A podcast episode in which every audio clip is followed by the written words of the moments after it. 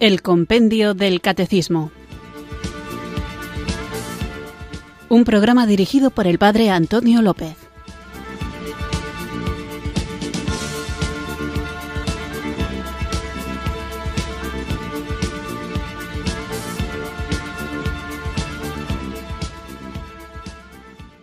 Muy buenas tardes, queridos oyentes de Radio María. Recibido un cariñoso saludo desde Irurzun, en Navarra, quienes sintonizáis una tarde más esta emisora que cambia vidas, Radio María, la emisora de la Virgen, para escuchar el programa El Compendio del Catecismo, nuestro espacio diario de formación católica, de lunes a viernes, de 4 a 5 de la tarde, una hora antes, si nos escuchas desde las preciosas Islas Canarias, y en este programa sabéis que vamos profundizando en el contenido del libro, el compendio del catecismo, y explayándonos un poquito más en las respuestas que ofrece esta joya que espero que ya todos tengáis y que de vez en cuando consultéis. Tenemos una misión. La misión es la de vivir como creyentes, como cristianos, como discípulos, como seguidores de Jesús, pero uno no puede vivir aquello que no conoce. Y además no solamente tenemos que conocerlo en nuestro fuero interno, digamos, sino que tenemos la misión encomendada por el mismo Señor Jesucristo de anunciar el Evangelio a todas las criaturas.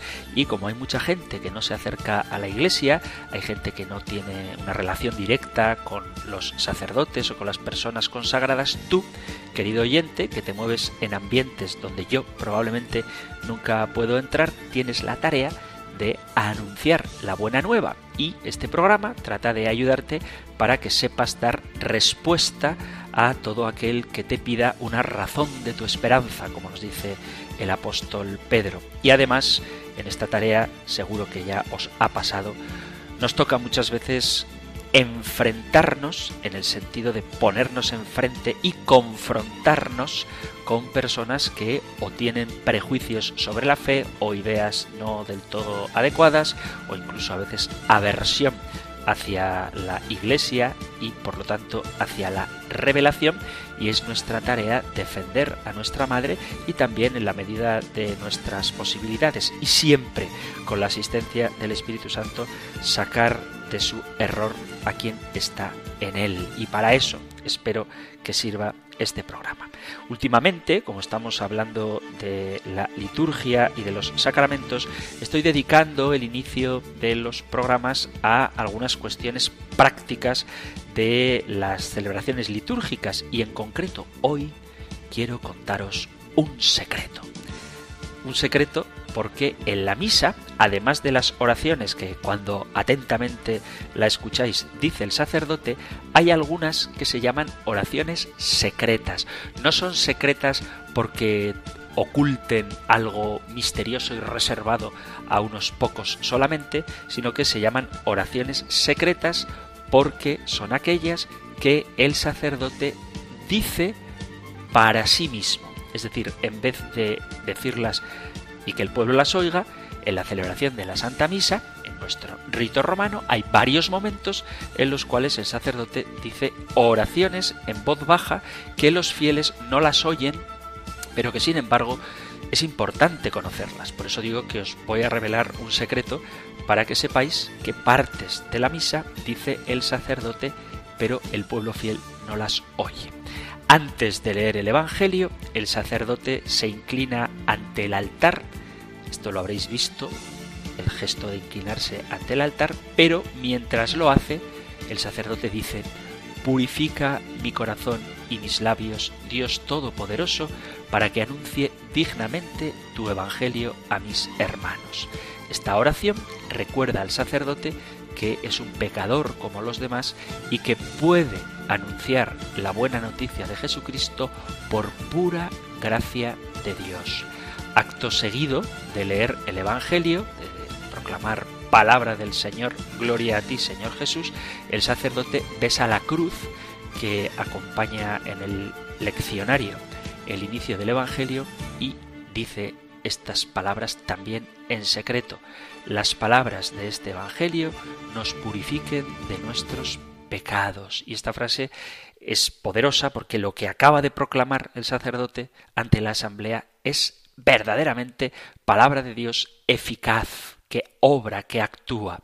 También hay otro momento donde se hace una oración secreta, que es cuando se están preparando las ofrendas. El sacerdote echa el cáliz en el cáliz, echa en el cáliz el vino y luego un poquitito de agua, una gotita de agua, a veces con una cucharita, otras veces inclinando la vinajera con el agua, y dice esta expresión en secreto. El agua unida al vino sea signo de nuestra participación en la vida divina de quien ha querido compartir nuestra condición humana. Esta frase, que es preciosa, a mí me encanta, simboliza la desproporción del misterio insondable de Dios hecho hombre. El agua unida al vino, una gotita de agua unida al vino, sea, sea signo de nuestra participación en la vida divina de quien ha querido compartir nuestra naturaleza humana.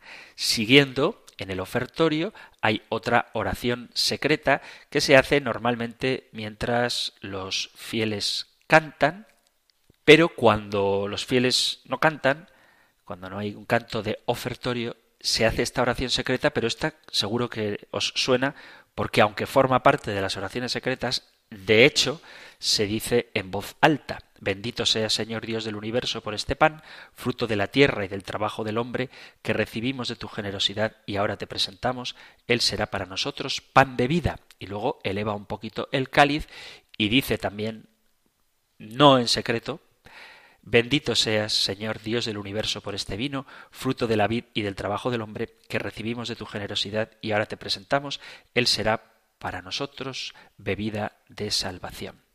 Y luego inclinándose ante las ofrendas, hace una oración que esta sí que seguramente no os sonará, porque normalmente se hace también en secreto, es decir, en voz baja. Acepta, Señor, nuestro corazón contrito y nuestro espíritu humilde, que este sea hoy nuestro sacrificio y que sea agradable en tu presencia, Señor Dios nuestro. Y durante el rito del lavatorio de manos, que quizá hablemos de él en otro día, porque hay sacerdotes que lo hacen y otros que no lo hacen, pero es preceptivo. Pero mientras se hace esto que hay que hacer, el sacerdote dice, lava del todo mi delito, Señor, limpia mi pecado. Después, otro momento también de oración secreta es cuando, después de la consagración, el sacerdote echa un pequeño trocito del pan consagrado en el cáliz y dice la oración el cuerpo y la sangre de nuestro Señor Jesucristo, unidos en este cáliz, sean para nosotros alimento de vida eterna. Esta es una frase antiquísima que procede desde los mismísimos orígenes del cristianismo. Tras recitar los fieles el Cordero de Dios, el sacerdote dice en secreto una de estas dos fórmulas, una de las dos. Señor Jesucristo, Hijo de Dios vivo, que por voluntad del Padre, cooperando el Espíritu Santo, diste con tu muerte la vida al mundo, líbrame por la recepción de tu cuerpo y de tu sangre de todas mis culpas y de todo mal. Concédeme cumplir siempre tus mandamientos y jamás permitas que me separe de ti. O, esta es una versión, y la otra, más breve, yo confieso que las utilizo indistintamente, Señor Jesucristo, la comunión de tu cuerpo y de tu sangre no sea para mí motivo de juicio y condenación, sino que por tu piedad me aproveche para defensa de alma y cuerpo y como remedio saludable. Y todavía quedan otras dos oraciones secretas, una que hace el sacerdote justo cuando va a recibir el cuerpo de Cristo, cuando va a comulgar, el cuerpo de Cristo me guarde para la vida eterna y justo antes de consumir el cáliz, la sangre de Cristo me guarde para la vida eterna. Por último, cuando se está purificando el cáliz y la patena, el sacerdote hace una vez más otra oración secreta. Haz, Señor, que recibamos con un corazón limpio el alimento que acabamos de tomar y que el don que nos haces en esta vida nos aproveche para la vida eterna. ¿Sabíais que existían estas oraciones secretas en la liturgia? Ahora que lo sabéis, habéis de conocer también que el sacerdote ora por el pueblo, no sólo para que el pueblo lo oiga, sino principalmente para que Dios acoja su sacrificio, que es el sacrificio de Cristo. Así que he compartido con vosotros este secreto, las oraciones secretas que hace el sacerdote. Fijaos bien en esos momentos de pausa como el Padre, el presbítero, está orando a Dios para reconocer su pecado, para que el Señor le conceda la salvación, para contemplar el misterio que estamos celebrando y para que alcancemos la vida eterna. Vamos ahora, después de revelaros este secreto, a invocar a aquel que nos lo revela todo, que es el Santo Espíritu de Dios, que nos enseñará o nos recordará, como dice Jesús, todo lo que el propio Señor nos ha enseñado. Invoquémosle juntos con fe. Espíritu, ven Espíritu, ven Espíritu.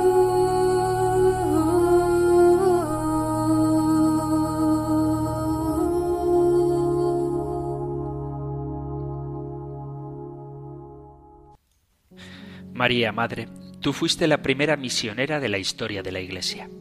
Llevaste en tu seno a Cristo y lo diste a conocer a tu prima Santa Isabel, a los invitados en las bodas de Caná, a los pastores de Belén, en la vida cotidiana de Nazaret, a lo largo de la vida pública de Jesús, siendo soporte humano y espiritual de los discípulos desde el día de Pentecostés. Ayúdame a llevar el nombre de Jesús entre todas las personas que conozco para que crean en la fe del Dios vivo. Permíteme, María, imitarte siempre en tu apostolado de la vida con alegría, con humildad, con entrega, con generosidad, como tu entrega, fiel y plena a Dios. Que mi camino hacia Jesús sea a través tuyo. Pongo en tus manos, Madre, Reina de las misiones, a todos los hombres y mujeres que están en diferentes partes del mundo llevando la palabra y el Espíritu de Cristo, transmitiendo la verdad del Evangelio y la buena nueva de la esperanza. Conviértete, Madre, en su protectora. Llena su corazón de fe y de fortaleza para que sean testimonios vivos de las maravillas de Dios en el mundo. Quiero aprender de la escuela de amor que representas tú, Madre, para convertirme también en un heraldo del Evangelio, para consagrarme plenamente, como hiciste tú al Padre. Ayúdanos a todos a caminar en la fe viva de Cristo concédenos la gracia de dejarnos llenar por el Espíritu Santo, hacer fructífero nuestro servicio de amor y ser anunciadores coherentes y alegres del mensaje de salvación de Cristo. Ven Espíritu, ven Espíritu. Ven Espíritu.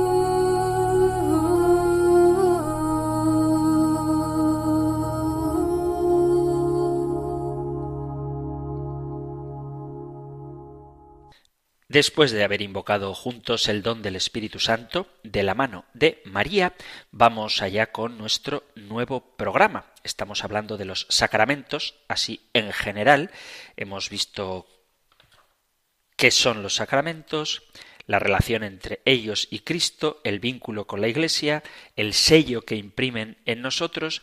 Hemos visto la fe que se requiere para los sacramentos, aunque estos son eficaces ex opere operato, y vamos ahora con un tema que seguro que como los anteriores os resulta de mucho interés que podéis encontrar en el Catecismo Mayor en el punto 1129. Nosotros escuchamos ahora la pregunta 230 del compendio del Catecismo.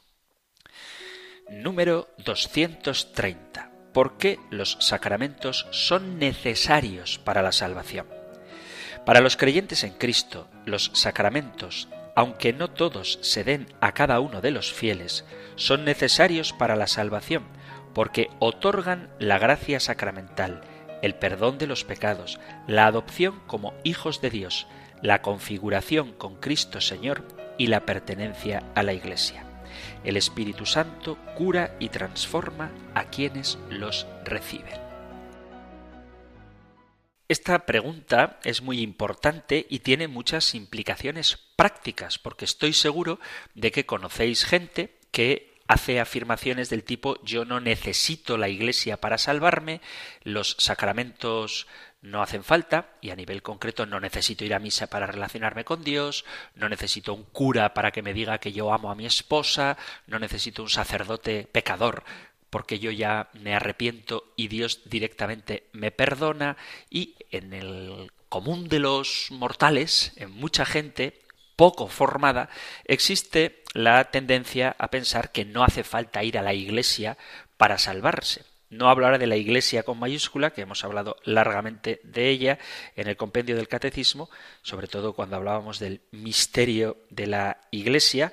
Os remito para entender la importancia que ésta tiene al compendio del catecismo a partir de la pregunta 147, donde empezamos con la parte del credo creo en la Santa Iglesia Católica. Desde la 147 hasta la 176 hablábamos de la Iglesia, aunque luego seguíamos hablando de el ministerio de cada uno de los miembros de la Iglesia. Pero bueno, desde la 147 hasta la 176 hablábamos en concreto de la Iglesia. Pero no me refiero ahora a la Iglesia una santa católica y apostólica, a la Iglesia como cuerpo de Cristo, sino que hay gente que piensa que no tiene que ir al templo, no tiene que ir a una comunidad para salvarse. Y es verdad que lo que nos salva es la adhesión a Jesucristo y que es por la gracia, ya hablaremos de esto más detenidamente, es por la gracia que estamos salvados. Se debe a la gracia y mediante la fe, y esto no procede de vosotros, sino que es un regalo de Dios. Esto dice la carta a los Efesios en el capítulo 2. Por pura gracia estáis salvados, y esto no procede de vosotros, sino que es un regalo de Dios, no por las obras para que nadie se vanaglorie, para que nadie se jacte. Entonces es verdad que nos salvamos por la fe en Jesucristo, también es verdad eso que muchas veces se dice de que uno puede ir a la iglesia y luego no salvarse, porque puedes ir a la iglesia, los bancos van a la iglesia y dudo que se salven, pero la participación de una persona a la iglesia es fundamental, es una garantía, es decir, solo por ir a la iglesia automáticamente te vas a ir al cielo. La respuesta, amigos, es que no. Ir a la iglesia no hace que una persona se salve automáticamente. Sin embargo, la palabra de Dios enfatiza la importancia de la comunión en una iglesia local. La palabra iglesia, que viene del griego eclesia, hace referencia a la asamblea, es decir, alguien que es llamado, es convocado y responde a esa llamada. Por eso, la iglesia no es un edificio, sino que es la comunidad de aquellos a quienes Dios llama a la salvación, la comunidad de quienes responden mediante el acto de fe a la llamada que Dios le hace.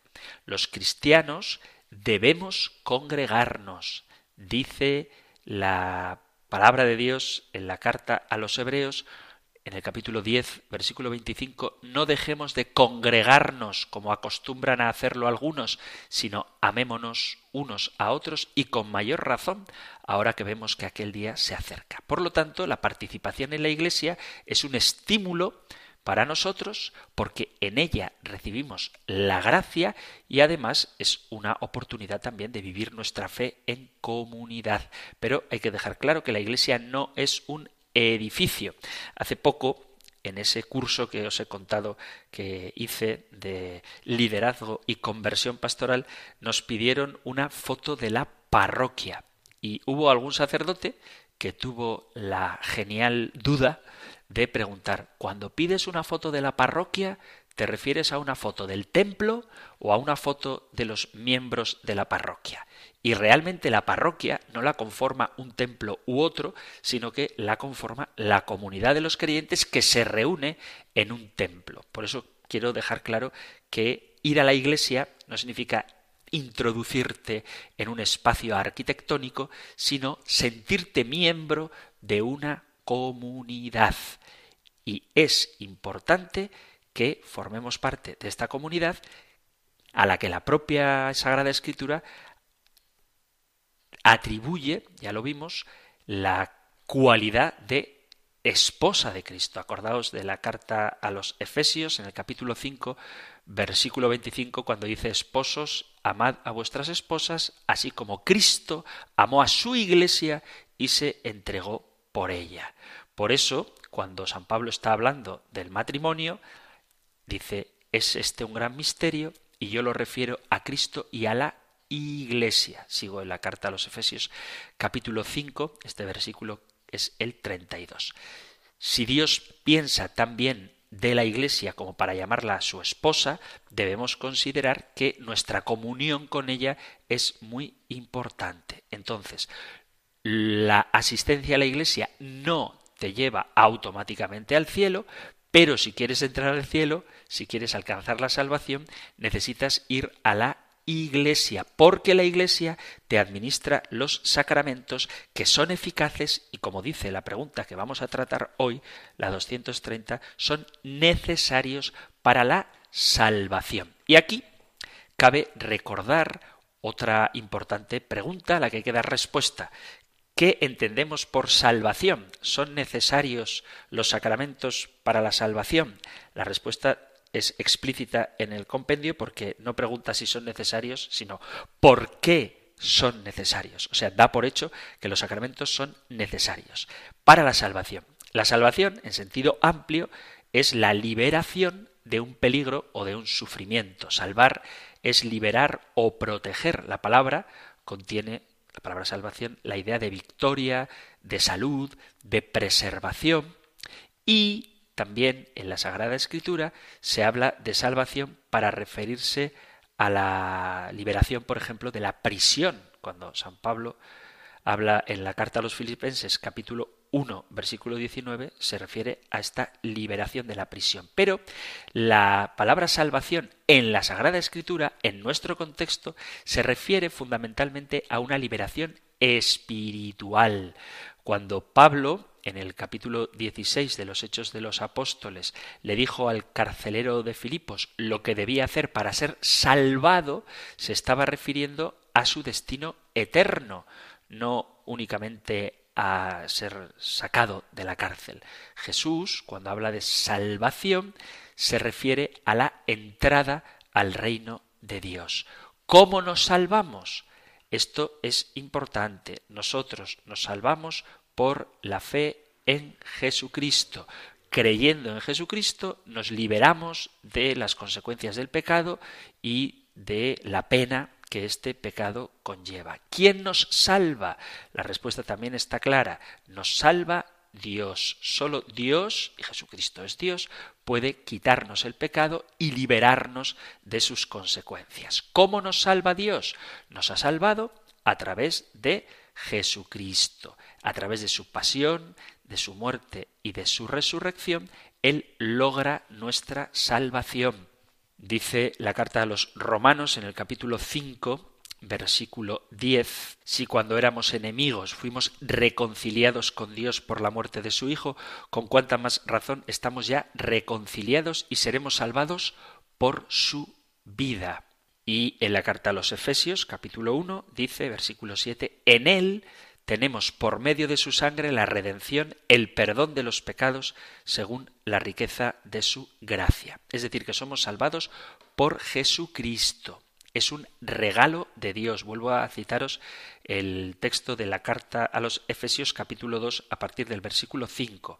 Estando muertos a causa de nuestros delitos, nos vivificó juntamente con Cristo. Por gracia habéis sido salvados y con Él nos resucitó y nos hizo sentar en los cielos en Cristo Jesús. Pues habéis sido salvados por la gracia mediante la fe, y esto no viene de vosotros, sino que es un don de Dios, tampoco viene de las obras, para que nadie se gloríe. Esto lo dice la Sagrada Escritura. La salvación, por tanto, es la liberación por la gracia de Dios del castigo eterno del pecado que Dios concede a aquellos que aceptan por la fe las condiciones que él pone, el arrepentimiento, la aceptación de Jesucristo. La salvación se obtiene a través de Jesús.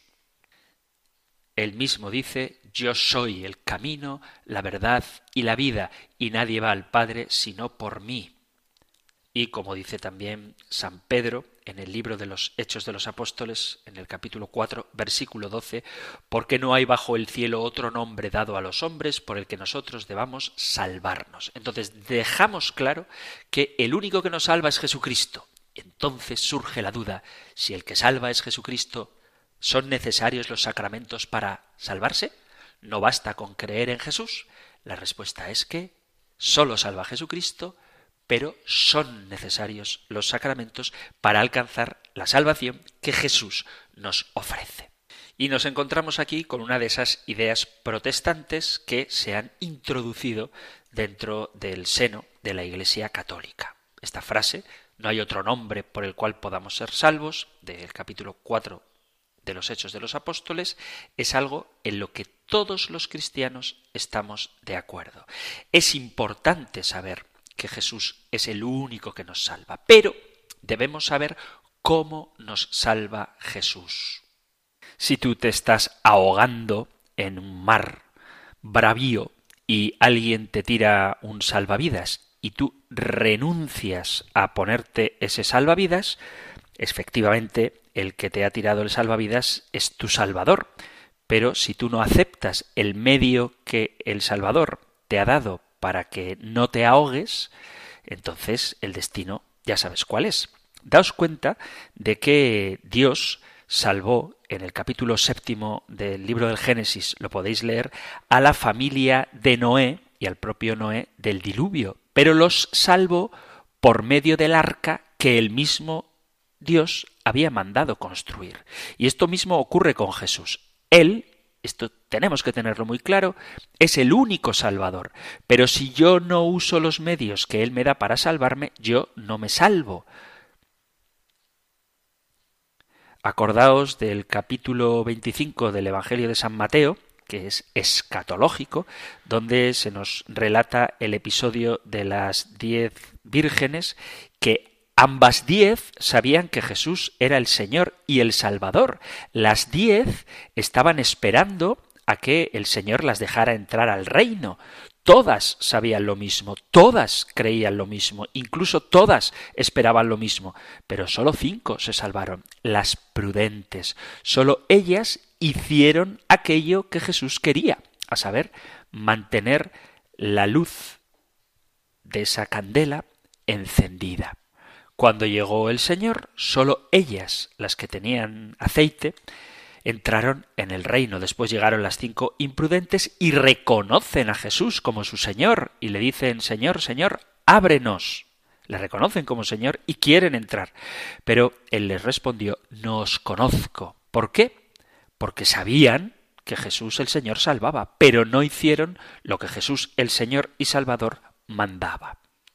Él es nuestro Salvador, ciertamente, pero si yo no uso los medios que Él me da para salvarme, no me salvo.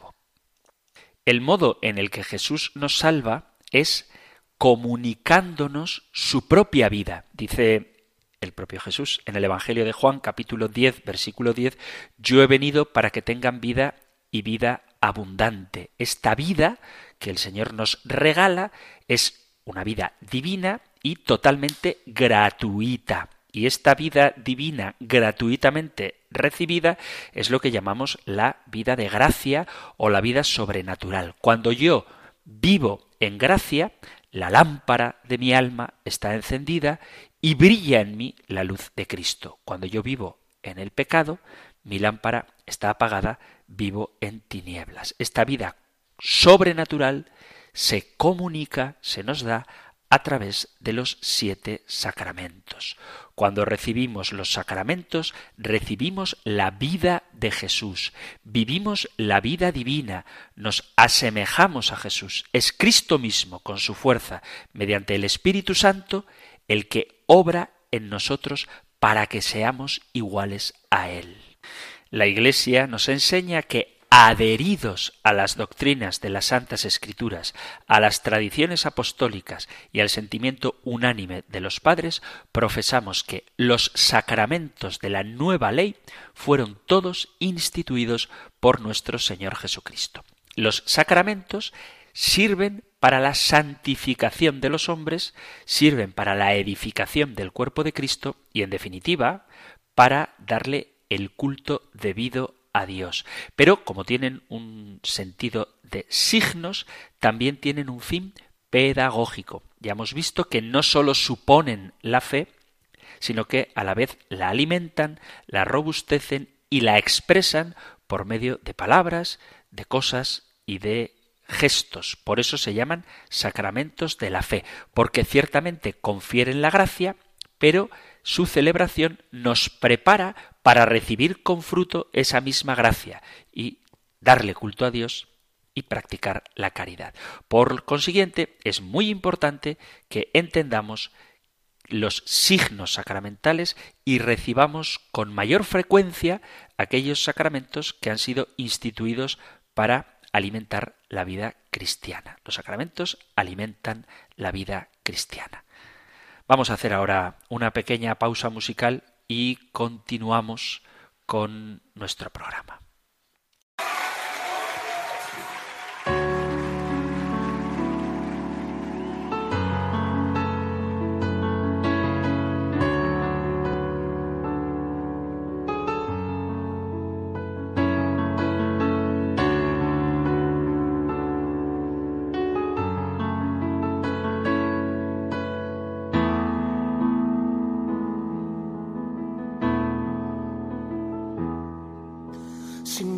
Que aprendí a andar solo. Si notas que aprendí a vivir sin ti. Si notas algo así, que solo dependo de mí. Si notas que las cosas importantes perdí por hacer todo a mi modo. Si notas algo así, que solo dependo de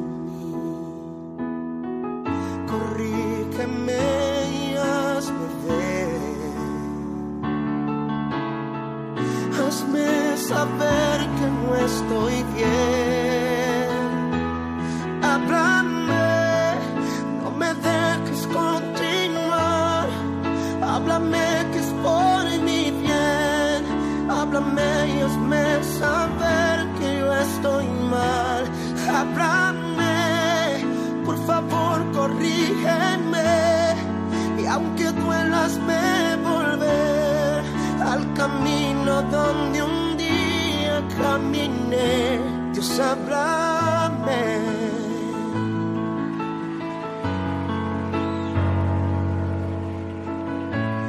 me ves preocupado por pensar en tantas cosas que quiero lograr.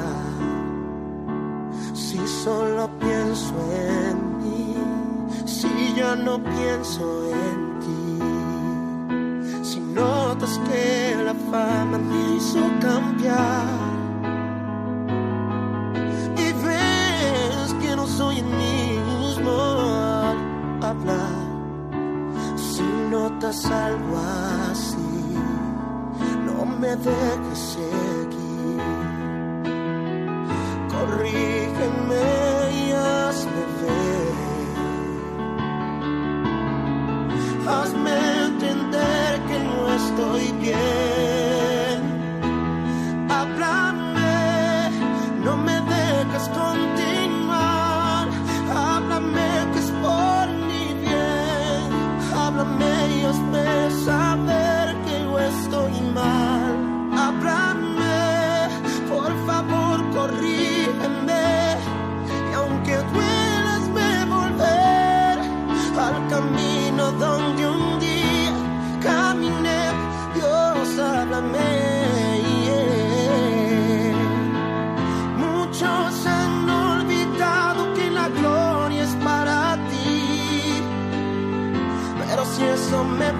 me.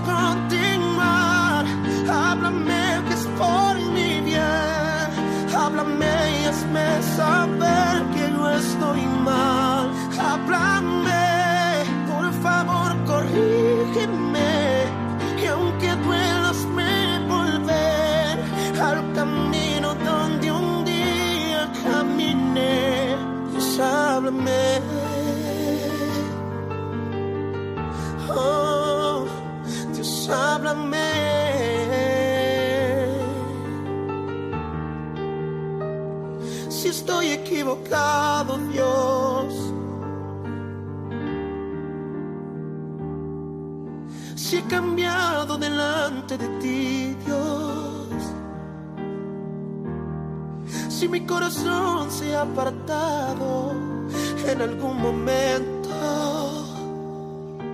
solo háblame, solo háblame, háblame, háblame, háblame.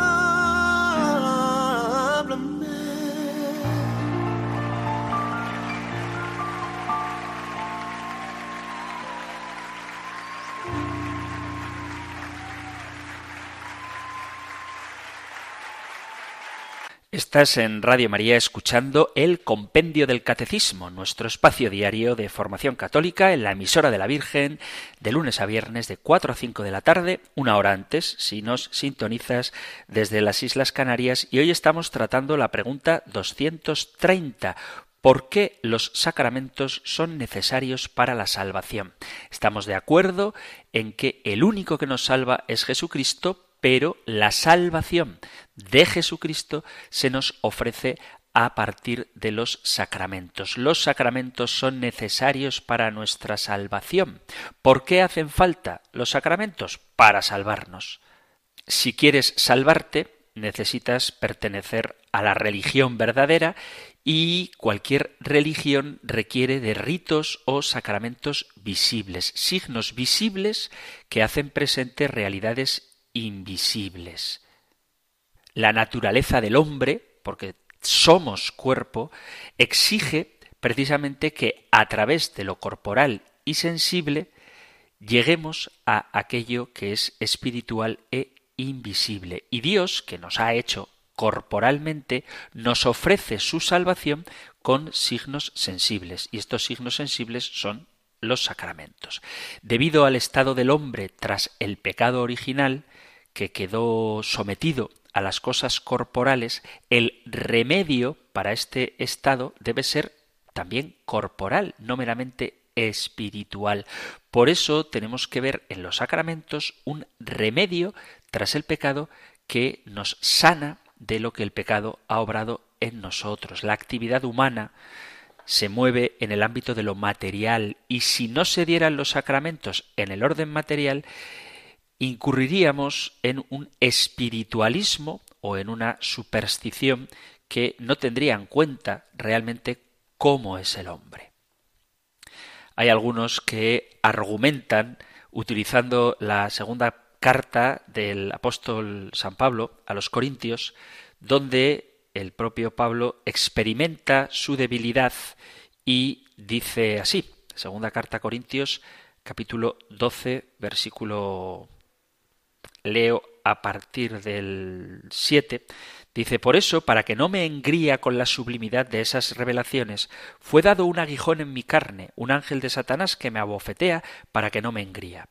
Por este motivo, tres veces rogué al Señor se alejase de mí, pero él me dijo, mi gracia te basta, que mi fuerza se muestra perfecta en la flaqueza. Y esta frase basta mi gracia, hay quien la utiliza para decir que basta la gracia de Dios y por tanto no hace falta los sacramentos. Bueno, esto es no entender lo que son los sacramentos, porque los sacramentos precisamente lo que hacen es darnos la gracia que viene de Dios y que se nos otorga de una manera adecuada a nuestra propia naturaleza humana. De ahí los sacramentos. Los sacramentos no añaden nada a la pasión de Cristo, esto lo digo porque hay quien piensa que como Cristo ya ha muerto por nosotros, como el Señor ya nos ha redimido, como ya hemos sido salvados por Jesús, los sacramentos no aportarían nada. Cuando lo cierto es que los sacramentos obran precisamente en nosotros, actualizan la pasión, muerte y resurrección de Cristo. Por ejemplo, dice San Pablo en la carta a los Romanos capítulo 6, en el versículo 3 dice, ¿o es que ignoráis que cuantos fuimos bautizados en Cristo Jesús, fuimos bautizados en su muerte? Es decir, que el bautismo lo que hace es incorporarnos a Cristo, no es una salvación distinta de la de Jesucristo. Los sacramentos son necesarios para la salvación porque en ellos recibimos lo que Cristo nos quiere dar, es decir, la salvación. Y si rechazamos los sacramentos, estamos rechazando la salvación de Cristo. Ocurre mucho que en conversaciones sale el tema de la religión y de vez en cuando alguien afirma cosas del tipo yo soy espiritual pero no soy religioso. Y esto es un enfoque en el que hay que tener mucho cuidado.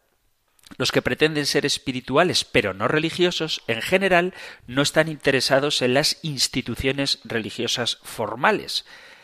Ellos tienden a valorar la libertad individual, la autonomía y un enfoque que parte de la propia experiencia, solamente de la propia experiencia, para las prácticas espirituales. Y hablan de la importancia de tener una mente abierta e inclusiva y tratan de dar sentido a sus vidas fuera de las enseñanzas o prácticas de cualquier religión en particular, en concreto de la Iglesia Católica. Mientras están abiertos a la realidad divina, reconociendo que algo hay, algo debe haber, pero no se preocupan por la doctrina, por las normas organizativas, ni desde luego por los rituales o la liturgia.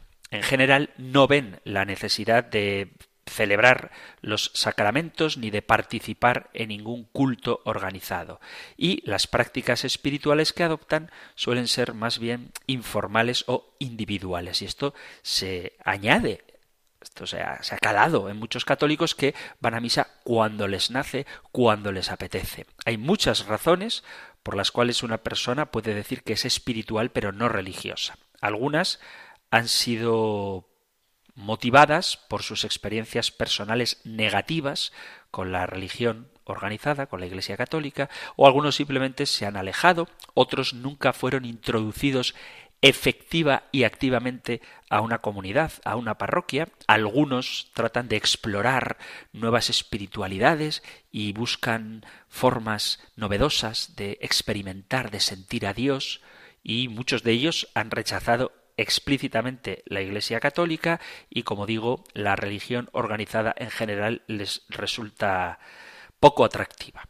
Otros dicen que dentro de la Iglesia hay muchos intolerantes, muchos críticos, hay demasiada burocracia, mucha superficialidad, porque los que van a misa son los peores. Esto es una cosa que he oído mil veces y que tengo que decir que en mi experiencia no es verdad la gente que va a la iglesia en general es gente más alegre, más servicial, más cariñosa, con más capacidad de perdonar, pero sí que es cierto que hay gente que no quiere participar de la iglesia, de la liturgia, de los sacramentos, porque dice que en ella hay mucho culto vacío y muchos engreídos o hipócritas.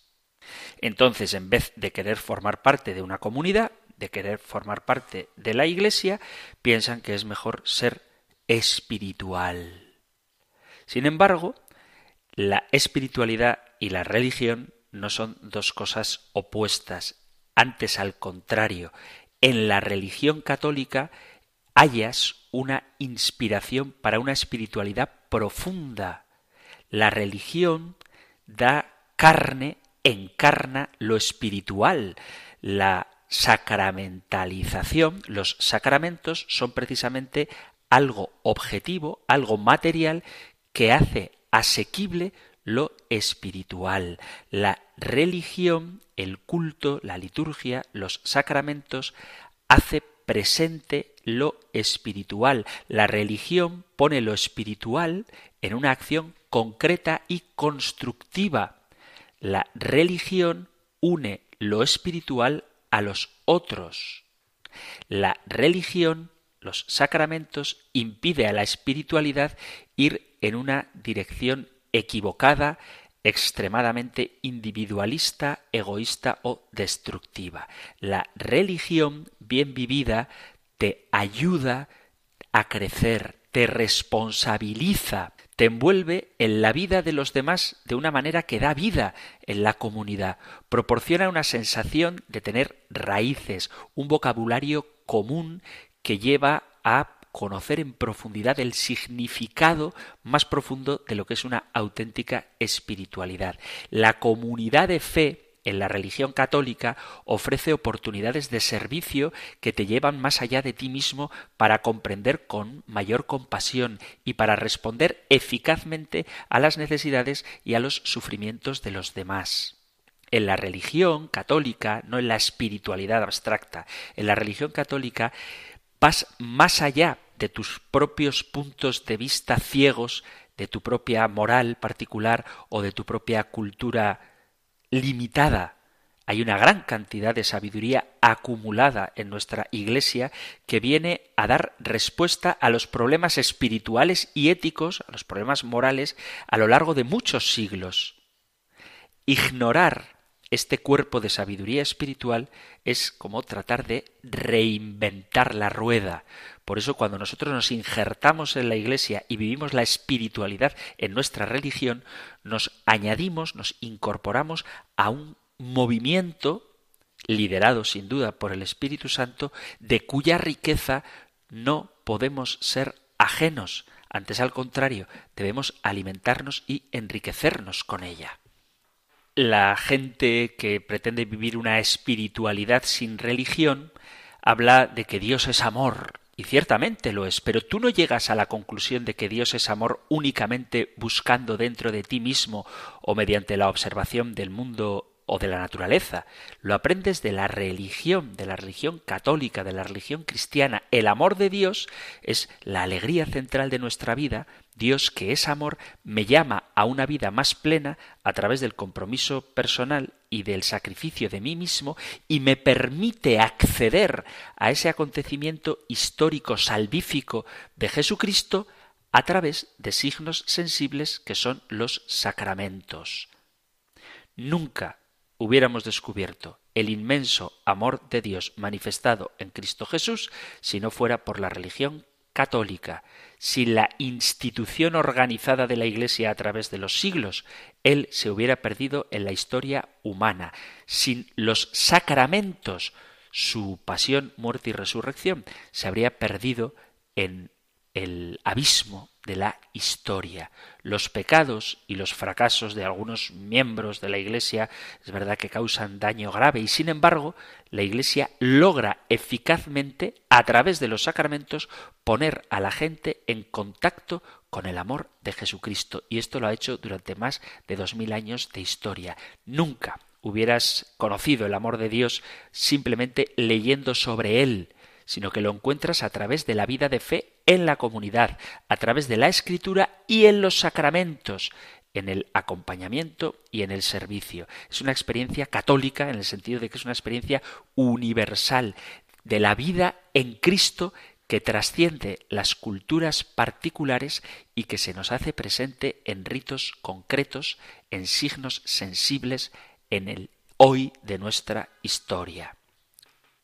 Jesús era un hombre espiritual y religioso, era Dios y era hombre, era espiritual y era carnal, no estaba dividido en, en Dios, no estaba dividido en dos.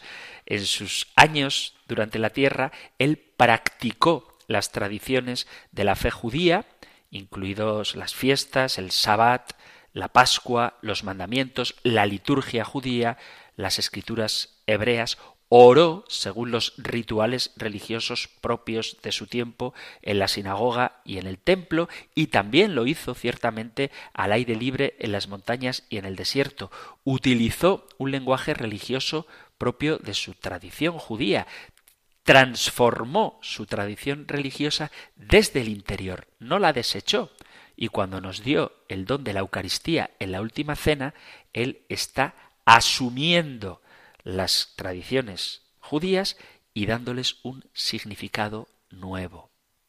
Una persona se convierte en un gran científico a través de muchos años de estudiar, de aprender y de aplicar con diligencia el lenguaje y los métodos científicos. Una persona se convierte en un gran músico aprendiendo de otros músicos y practicando con disciplina y constancia.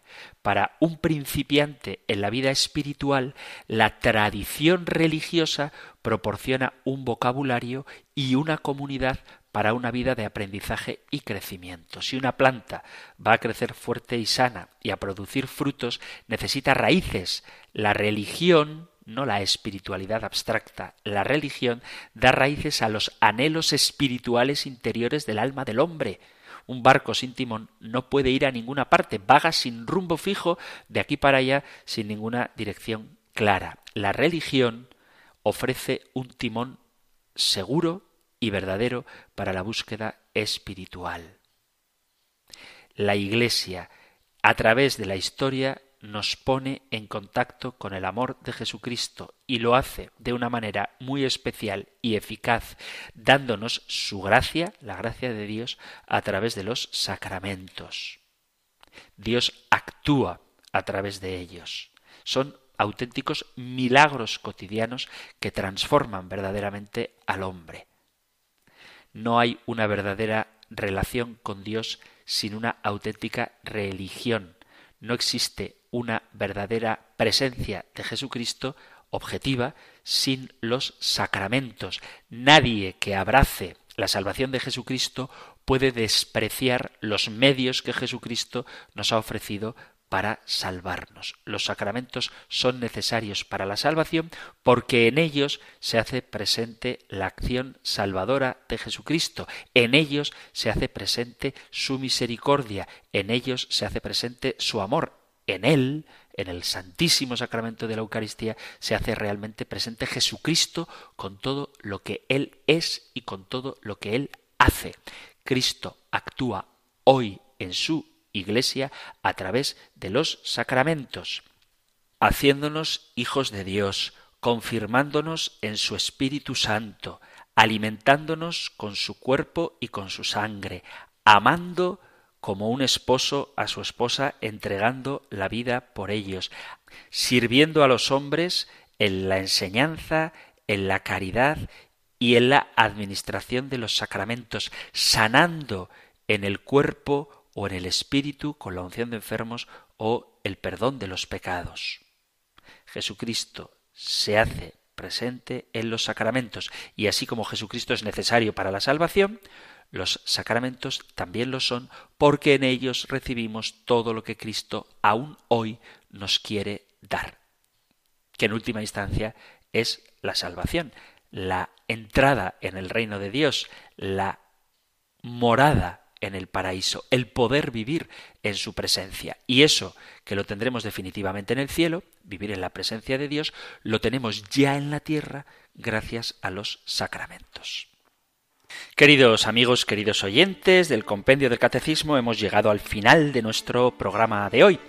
Así que si ha quedado alguna duda o todavía hay alguien que no está convencido de la necesidad de los sacramentos para la salvación, tendremos que continuar hablando de ello en el siguiente programa que continuaremos, como digo, con los sacramentos así en general.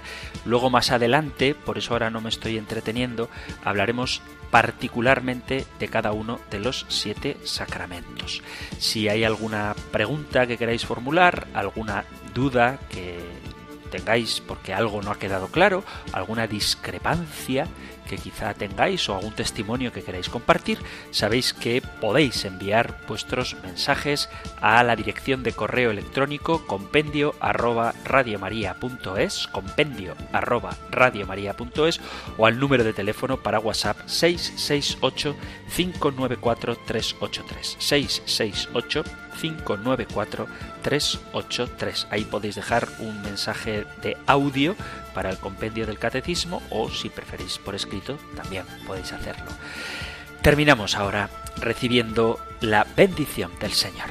El Señor te bendiga y te guarde, el Señor ilumine su rostro sobre ti y te conceda su favor, el Señor te muestre su rostro y te conceda la paz. Muchísimas gracias por estar ahí, gracias por escuchar el compendio del catecismo y si queréis volveremos a encontrarnos en un próximo programa. Un fuerte abrazo.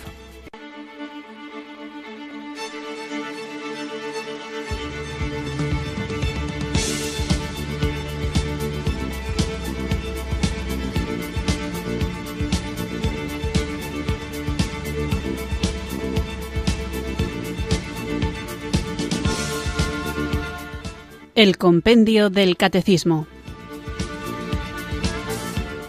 Un programa dirigido por el Padre Antonio López.